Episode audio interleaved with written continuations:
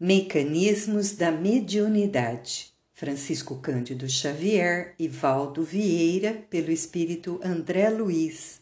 Capítulo 2 Conquistas da microfísica. Primórdios da eletrônica. Espíritos eminentes, atendendo aos imperativos da investigação científica entre os homens, volvem da espiritualidade ao plano terrestre incentivando estudos acerca da natureza ondulatória do universo. A eletrônica balbucia as primeiras notas com Tales de Mileto, nota do editor, aproximadamente 625-547 a.C., matemático e filósofo grego, 600 anos antes do Cristo o grande filósofo que tinha crença na unidade essencial da natureza, observa a eletrização no âmbar, electron em grego.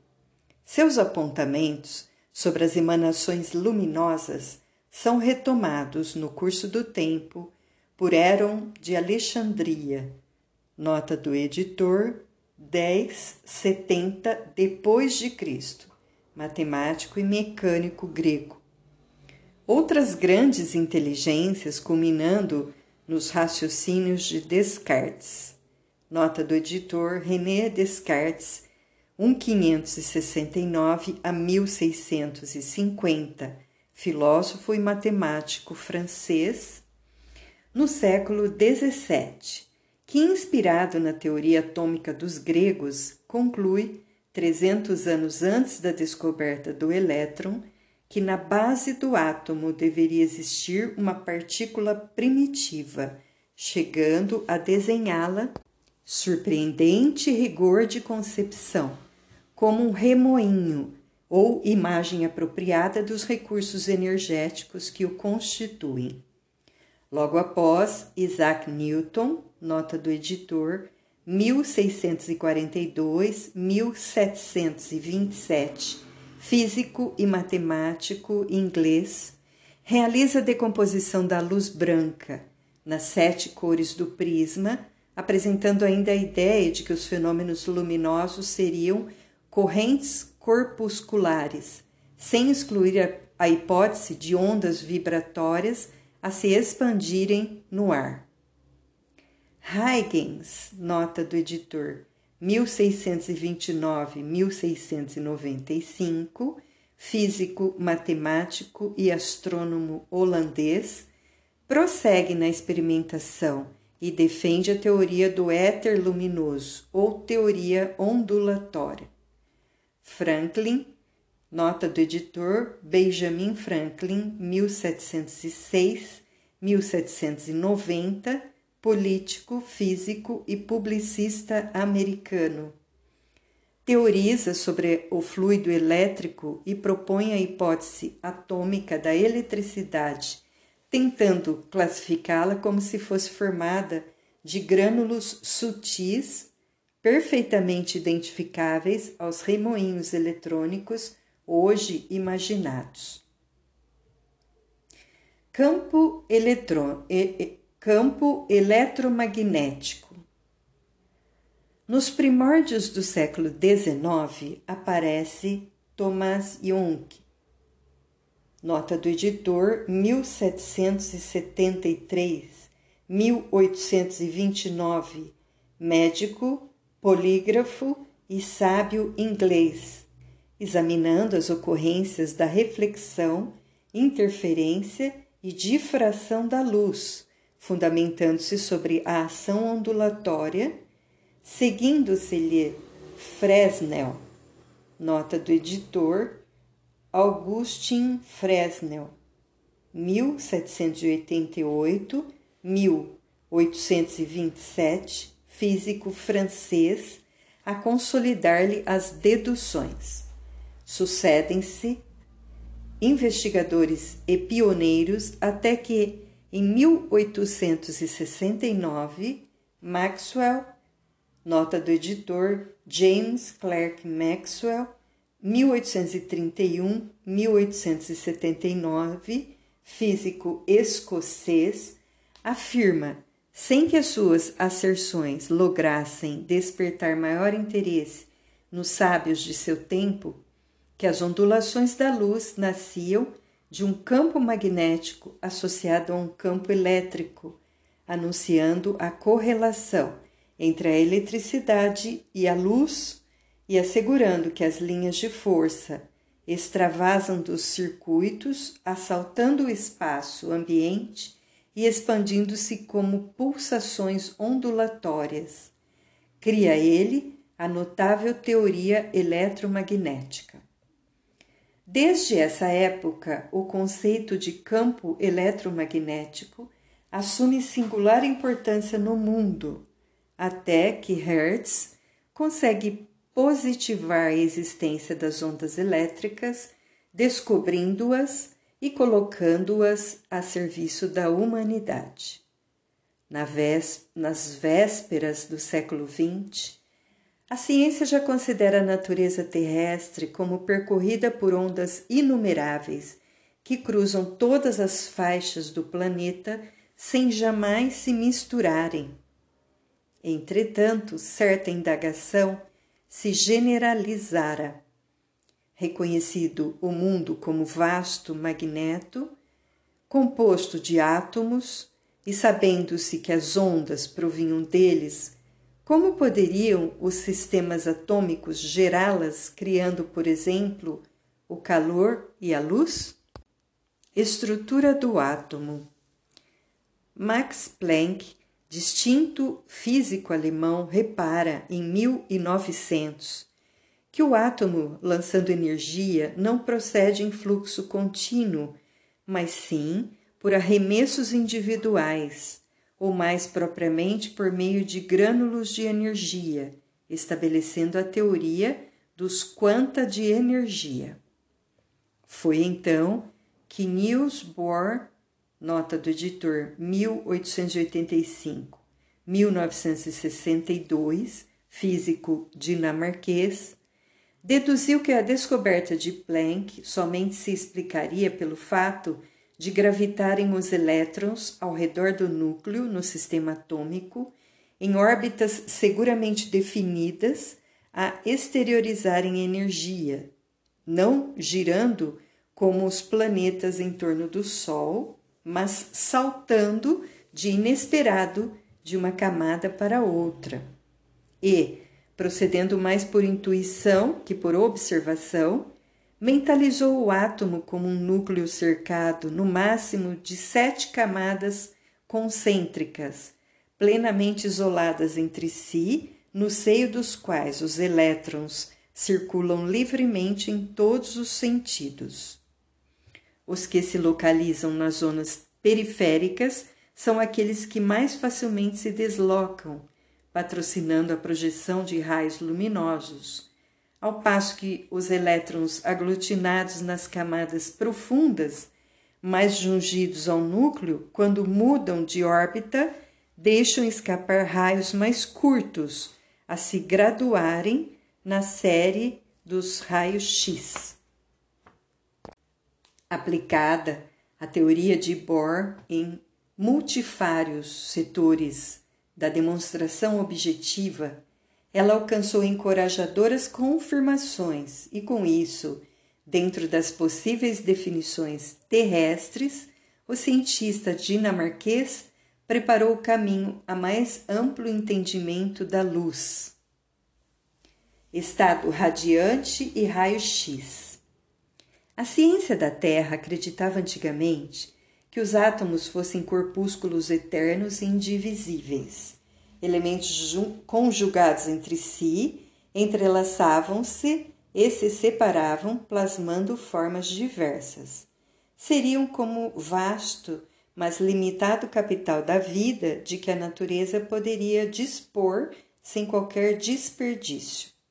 No último quartel do século XIX, porém, singulares alterações marcaram os passos da física retomando experiências iniciadas pelo cientista alemão Heitorf William Crookes nota do editor 1832-1919, físico inglês, valeu-se de um tubo de vidro fechado no qual obtinha grande rarefação do ar, fazendo passar através dele uma corrente elétrica oriunda de alto potencial. Semelhante tubo poderia conter dois ou mais eletrodos, cátodos ou ánodos, ou polos negativos e positivos, respectivamente, formados por fios de platina e rematados em placas metálicas de substância e molde variáveis. Efetuada a corrente, o grande físico notou que a do cátodo partiam raios que, atingindo a parede oposta do vidro, nela formavam certa luminosidade fluorescente. Croix classificou como radiante o estado em que se mostrava o gás contido no recipiente e declarou guardar a impressão de que conseguira reter os corpúsculos que entretecem a base física do universo.